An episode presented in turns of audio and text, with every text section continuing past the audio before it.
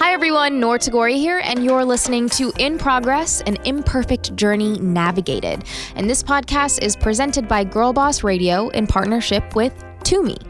So, over the course of 10 episodes, we will be going on a journey together. We'll be deep diving with the best and the brightest female founders, entrepreneurs, and creatives out there, and offering you the motivation you need to transition from where you are to where you want to be. These brilliant women, and I mean brilliant, will be dishing out real world advice for self development on the go so you can dare to change direction and so you can live a more fulfilling and productive life. You know, the life you deserve. Let's go. Today's episode is on how to have better boundaries. Pretty much learning how to say no and knowing that that can be sometimes the greatest gift you can give yourself. I'm going to be talking about some really personal experiences with this and the things that I've struggled with and things that I've learned throughout my journey. And I will also be talking to Luvvie Ajayi, who is a writer, author, digital strategist, and speaker who works between the intersection of comedy, technology, and activism. Welcome back to the show, Luvvie.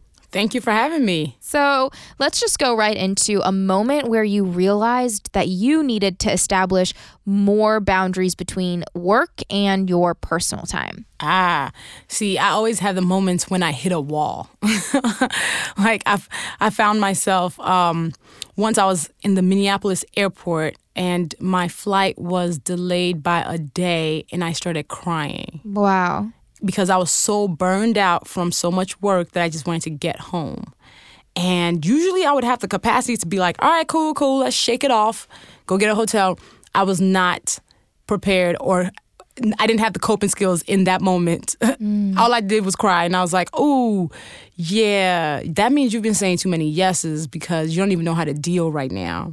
Do you remember what the actual like train of thought you had in that moment was when you were kind of realizing, okay, I need to like take a break and and learn how to say no in situations like this. Yeah, my thought was I already wasn't looking forward to taking this trip because I've already taken too many trips, so I should have said no. Mm. And because I didn't say no, now it's going to take me another day to get on my couch. And that was what made me realize that I needed to say more no's because I've said too many yeses. Funny question, but do you remember the first time you said no and it took everything in you to do it, but you knew it was the right thing to do? No, I do not remember. But saying no doesn't always get easier. We think after the first moment, mm-hmm. all of a sudden the next no is going to be that much easier. Uh, sometimes not really. I think we all struggle with saying no because we have fear of missing out on everything. Yeah. FOMO on everything. We're like, if I say no to that, does that mean that opportunity won't come back around? If I say no to that, am I does that mean I'm saying I'm leaving money on the table? Yeah. If I say no to that, am I missing a good time? Totally. One time I remember being at CNN and I was shadowing Soledad O'Brien, who's an incredible, incredible journalist and woman. And I had looked up to her so much. And I was shadowing her and I was sitting at her desk, and her assistant had like this big stack of uh, speaking requests. And at the time, that was like when I was starting to get into speaking and I was just like getting events here and there. And she had this huge stack. And I remember her opening the envelopes and looking at it and being like, nope, nope, nope. And I looked at her and my mouth was like hanging open and I was like, uh, uh, uh, how are you saying no to all of these? and she looked at me and said, I know my brand and I know my message and I know what my passions are. If the event doesn't it it doesn't relate to my brand or if it takes away time from my family, I'm going to say no to those things. And I remember thinking to myself, whoa, like, I hope I can get to a place one day where I can say no to like 15 paid speaking opportunities because I have my priorities straight. Yeah. And I will never forget that. And now, just like in the past year, I've been able to learn how to truly be like, is this on brand for me? Is this taking away time from spending time with my family? Do I need this right now? Is this something I want to truly do? And then learn to say no. But I didn't really get to that point until I think earlier this year and really kind of prioritize going back to this the whole concept of your time is is so valuable it's something that you can never give back and it is more valuable than money and when you realize that you learn how to say no a lot faster Yeah, I mean, for me, I also thought about the fact that saying yes is like being a kid in the candy store. So I'll use my example. Last year, I probably took 115 flights. I had 50 speaking engagements. I love the work that I do. I'm super passionate about being on stages and really telling people, you know, the truth about life, culture, business. Um, and I loved everything that I did. But here's the thing it's like being kid in the candy store while you're eating all the candy, you're having a great time, and then you get home and your stomach hurts, and you're like, "Ooh, maybe I shouldn't have eaten all that candy." So I started being like, "Okay, I should not eat all this candy." I came up with um, criteria to figure out how I'm gonna say no, because I figure that a lot of opportunities or things that are presented to us, we have to think through whether we're saying yes or no, and sometimes it feels arbitrary to how we're saying yes, no. I wanted to quantify my decision making process. So I came up with five questions and gave myself the rule that for me to say yes to anything, it needed to hit three out of five of these questions. My my answer had to be yes to three out of the out of the five. The five questions. One, will I enjoy it? Two, does this pay my fee? Three, is this something different that will challenge or grow me in some way? Four, does this elevate my profile? And five, does this put me in front of a larger audience? Now, these last two questions sound like they could be the same, but something could elevate my profile even if there were only three people in the room and those three people were Yeah. Oprah, Richard Branson, and Shonda Rhimes. have you ever spoken in front of oprah richard branson and shonda rhimes I actually have. oh that's such goals Not at the same time. I spoke on a I spoke on a panel with Richard Branson. I moderated a panel with Shonda Rhimes, and I interviewed Oprah Winfrey. Oh my gosh, my heart is like beating a little bit faster just hearing that. I love it. So yeah, like my answer whenever I go through this list, anytime anything is brought to my attention, campaign, a speaking engagement, um, anything that I have to decide on, I'd run it through my test, and it's very objective. Will I enjoy this? That's the most important piece. Does this pay my fee? Does this does this challenge me or make me grow? Is it different from something I haven't done before? Does this elevate my profile? Does this put me in front of a larger audience? And it's a really quick checklist for me to do. And then there's some things where I'm like, oh, this sounds like a really cool thing. And I run it through my checklist and it doesn't pass. And I have to say no. I might just start using your checklist. Can I? Is it like Go for it. Take it. copyrighted? I have it as a post-it note that's on my computer. So whenever I'm checking emails, I have I can just do it quickly right there. I have it as my computer background, as my laptop background. And that's amazing too because it allows like whenever opportunities arise and you start battling with that question like do I want to take this do I not want to take this the more you think about it the more like it just starts festering and you just kind of get more anxious trying to figure out your decision and if you have if you have so many things that are coming in and you have that checklist you know you don't have to think twice about it Correct. And it also gives you the confidence to not have to doubt your decision. Absolutely. Because there are some certain times when you'll say no and then you'll go back and say yes. Yeah. But this no is a look, it's, this is an objective note. It doesn't have feelings in it. You ran it through your test. It didn't pass it. Let it go. Mm. That's such a boss move. I love that.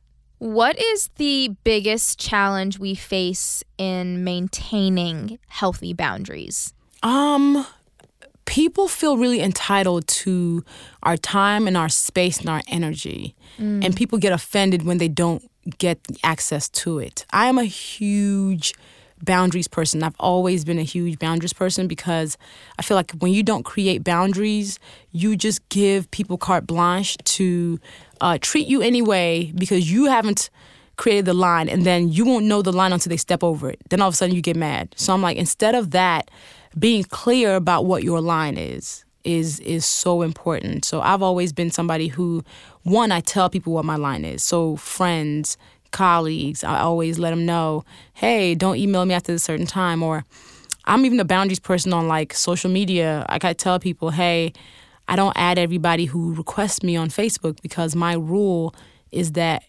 do I know you and would I cross the street to say hi to you? That is my rule for how I add people on Facebook. Wow. And it's a yeah, and it's a boundary that allows me to maintain uh, my online community because I think your online experience is based on how you've curated the people in it. So with everything, we need to not feel in, like to not feel guilty about drawing our boundaries. So, not everybody has established those better boundaries, but if our listeners are planning to after this, what changes do you think our well being will experience once they do? What changes? I think you get, uh, one, you get better treatment. So, a lot of times we think people will know our boundaries automatically. We assume that people already know that you don't like getting phone calls after 9 p.m. Mm. You assume that people already know that no, you can't just promote anything that they're doing randomly on your platform. Sometimes people just need to be told. And here's the thing every time I tell people my boundaries, they don't throw it in my face, as in, they're not offended necessarily. They actually say, Thank you for letting me know that. And they govern themselves accordingly. So it's knowing that you can actually, you can absolutely tell people how you expect to be treated. And then it's after you've told them, if they still don't respect your boundaries, then you can, you know, pull away. But some people pull away without telling people what their boundaries are because their boundaries mm. got encroached on.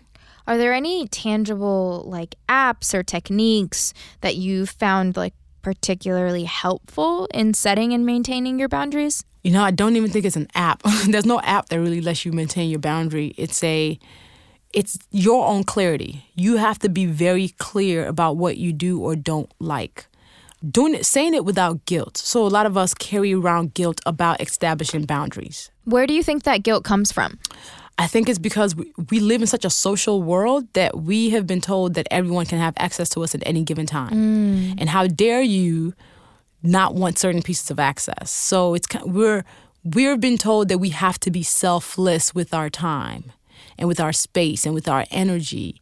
And when you dare to not want to give away all of it, uh, it's somewhat jarring to folks. Yeah. So when you are somebody with boundaries, people will kind of make you want to feel guilty sometimes because you're like, ooh, am I being selfish? I think it's okay to be selfish with your time and your space and your energy because how are you the best version of yourself if you have nothing left for yourself? Absolutely. And I think that that's been a really big theme in this podcast as well is really focusing on the self and bettering yourself in order for you to be able to do your work and to do better service for other people and just be the best person that you can be. And it's kind of wild because, especially with social media, oftentimes people feel like not only do they have an inside look on your life, but sometimes they feel like they're owed a part of your life. It's never enough. Like, I have, I'm on social basically every day. I'm posting Insta stories. I have two podcasts. I have a blog. I have so many ways I've I create content, but I'll get a message from people who are like, "Hey, how come we don't know about this, this, this, this, this? And I'm like, whoa, as much information that I give is still not enough. But that clarity is also, it helps you create boundaries because here's the thing. Yeah. Even if you create zero boundaries, people will still think you don't give enough. So you might as well yeah. create your boundaries and and and keep certain things sacred to you mm. so they can still think the same thing they would think if you had no boundaries. Like people would never think you are given enough and that's okay. All right, friends, time for a quick break from our partners at Tumi, who just launched the most gorgeous line of handbags. You probably know Tumi as the sophisticated brand of luggage wheeled around the airport by chic world travelers, which is correct. But this new line is bringing that timeless aesthetic to your everyday life. Whether you're talking about an updated classic in super soft leather or a nylon bag that's as adaptable as you are, these bags can take you from your busy morning in the office to the gym to that important business dinner. Shop the new collection on www.tumi.com. What about in situations where people are working like a nine to five and have a boss and they feel like they're being taken advantage of because oftentimes that happens. Um, whether they're working, they're like being asked to work overtime, or they're being tasked something that's not part of their job. And we feel this pressure to have to do all of that so that we can grow in a company. What advice would you give to people in balancing those situations? take take this piece of advice as a grain of salt because I haven't worked for a company besides my own for the last eight years. Do not be do not basically train people to expect immediate responses from you. And what that means is if your boss always gets a re- response from you, if they email you and within two minutes you've already replied, you're basically telling them you are at their beck and call. And they can make a habit of this. So the next time when you take an hour, they're like, What? It took you forever. No, don't even give the, expectation that you can always give immediate answers because what you're saying is, I don't have this boundary here. It means this person can email you at 12 a.m. on on a Saturday and then be offended that you didn't reply back. Create the spaces. Unless you're, there's very few things that we're all doing this life and death. Like I always tell people, if it's an emergency, you should probably call 911, not me. So it's important to be fair to yourself. You should not always be at somebody's beck and call unless you're on literally on call. It, it comes down to not creating the initial expectation. Yeah.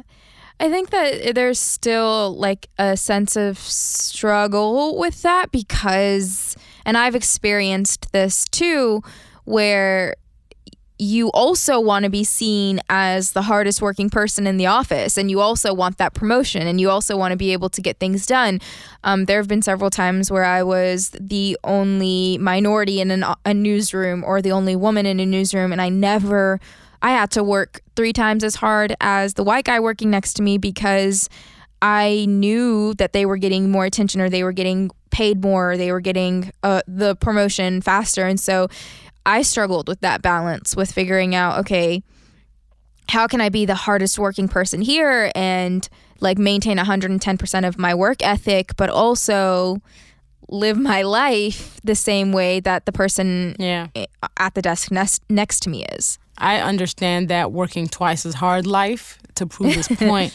But I always think back to like there's like a meme that that goes around where people say like if you die today your job will replace you in a week without thought. True. It's like what are we giving up for trying to be the most hardworking person? What like I feel like there was like a law in France that actually bans bosses from emailing people after a certain time. I wish we had that really? in the US. Oh man. Yeah, something like that that recently something in Europe about how like there's actual limits on the times that employers can email their employees. Mm. Um, it's a hard balance because I get it. We want to definitely show up and be the best person there, but what are we losing with that? Like, what are we basically uh, putting on the line when we are insisting mm. that we can reply at 3 a.m. on a Friday night to our boss? You know, what are we saying no to when we're saying that yes? So, when we talk about setting those boundaries, whether it's in an office or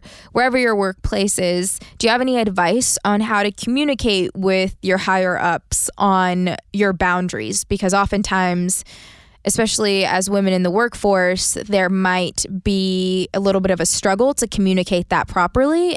What would you say would be the best way to do that? Hey, let's say your boss is like, "Oh, I emailed you yesterday at 9 p.m. Um, I didn't get a response to this morning."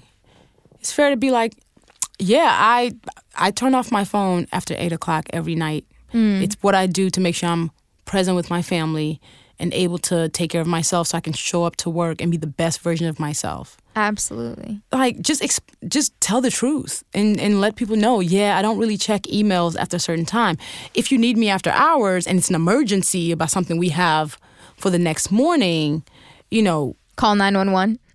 Call, listen, like just telling people because they will sometimes ask you about it, like, "Huh, I didn't get that reply until you're like, yeah, I don't." Yeah, in that like passive aggressive way. Yeah, and just be t- be truthful. Oh, yeah, I don't look at my phone after 9 p.m. because I want to actually have dinner with my family and be present.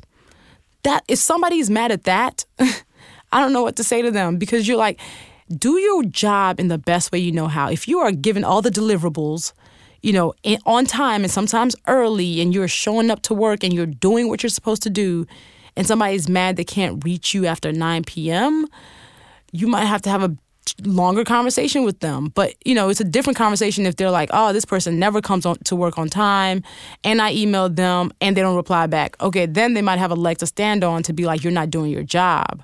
But if you're doing your job, nobody's entitled to 24-hour access to you. Absolutely. And I think a huge part of what you said in terms of communication is taking that boundary conversation and tying it back to work ethic.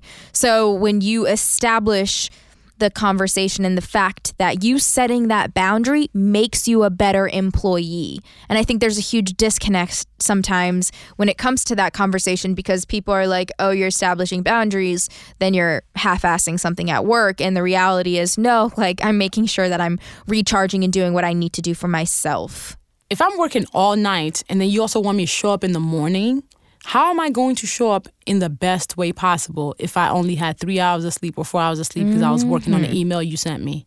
Just, I am just a human being. Science says I need sleep. So, if I if you want me to show up to this meeting and do this amazing presentation, I need to get decent sleep, and that means I'm gonna turn off my phone at a certain time. Mm. That's fair. Earlier, you mentioned one of the questions in whether you say yes or no is meeting your fee. Do you have any advice for our listeners on how to ask for a raise or the salary that they're looking for or how to really fight for what they know they're worth?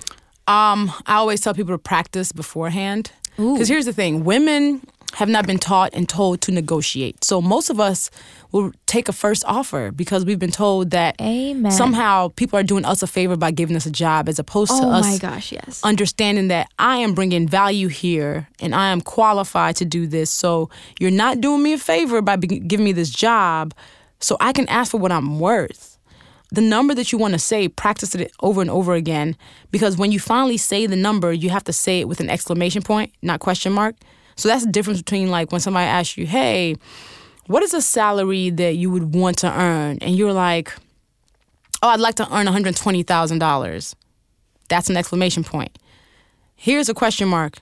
Um, 120,000? Mm, I'm guilty uh, of that. If you're not sure about it, how am I supposed to be sure, sure about it? Yeah, I'm guilty of that totally. I actually just had this really interesting experience where I was trying to ask for a raise that I knew I deserved, and the person, because you had just mentioned, like sometimes you people make you feel like they're doing you a favor by giving you that job, and the person was just like, "Well, we've done this and this and this for you. Like I thought that was enough," and I remember feeling so little in that moment, and this was yeah. recent, and yeah. I remember just feeling little and hurt and just like that insecure teenager growing up in an all white conservative town who always felt like I had to be somebody else instead of being valued for who I was.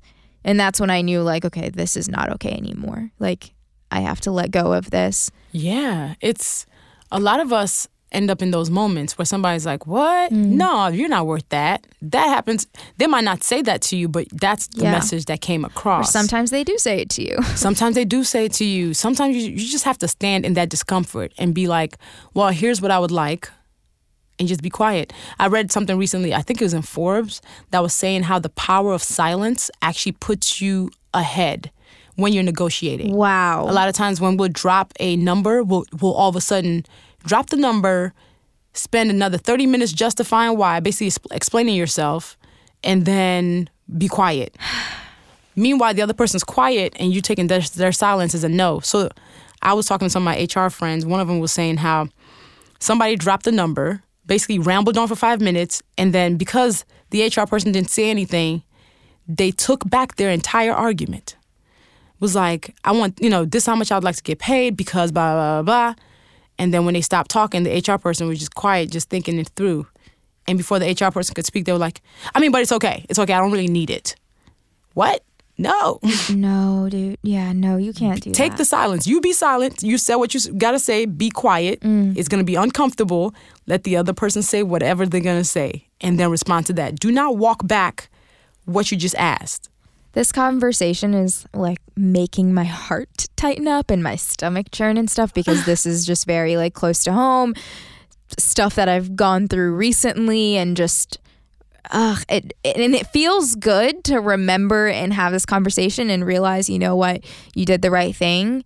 But I mean, it is a struggle. Like it, it totally is a struggle because not everybody can immediately be their own boss. Not everybody can gather the courage to negotiate and and and oftentimes as a minority woman in a workplace especially like my personal experience in media it's one of those things where I've constantly been told or felt like the impression was just like, oh, we're doing you a favor by giving you a job because nobody else would have. Right. Because of what you have on your head. And and I've struggled so much with just being like, no, I'm I'm really, really freaking good at my job. And I really like bring value to your company and you're really missing out. And I think it's like those are like mantras now where I have to kind of repeat that and, and understand where I'm coming from. And then when you can say no or when you can leave those situations that like those places that do not value you, the doors just flood open because you've put out an intention and you've put yourself out there in a way where you know your worth and the universe responds to that. Absolutely. And it's difficult, of course. It's not just like you snap your fingers or when you stand your ground, automatically somebody will give you what you want. But you cannot get what you want if you don't ask for it. So the least you can do is ask and see what happens.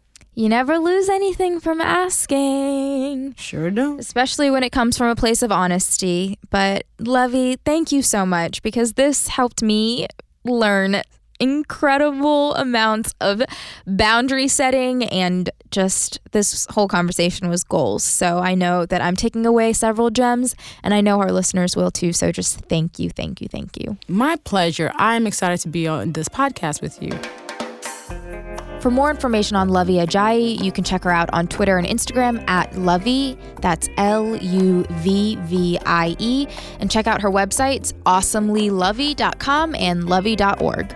And if you want to stay connected with me, you can follow me on Instagram or Facebook at Noor, N O O R, and Twitter at N Tagouri, N T A G O U R I. Can't wait to connect. Thank you so much for listening to this episode of In Progress, presented by Girl Boss Radio in partnership with Tumi. Be sure to tune in to the next episode to hear more from the brightest minds out there, all bringing the real talk to navigating your life and career so you can really take flight. Because, yep, you already know it's a work in progress. And be sure to hit that subscribe button so you don't miss out on any of the 10 episodes.